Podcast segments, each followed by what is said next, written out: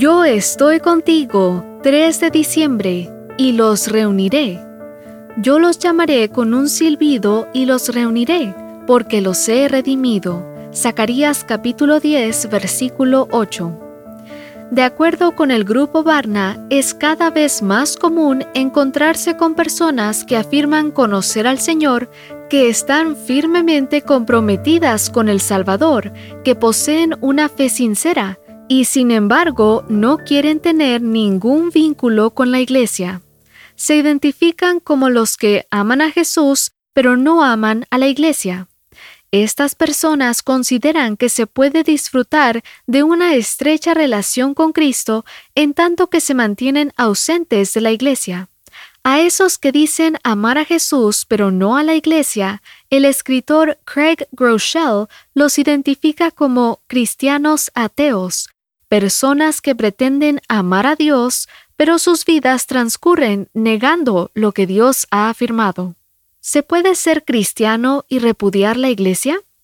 El Nuevo Testamento expresa con suma claridad que Jesús es el fundador de la Iglesia. De hecho, el significado básico de la palabra eclesia, de donde viene el español iglesia, es asamblea o concurso de gente. La iglesia entonces es una asamblea de gente, no alude a un individuo en solitario, sino a una colectividad. No existe cristianismo a menos que éste se viva en conexión con otros.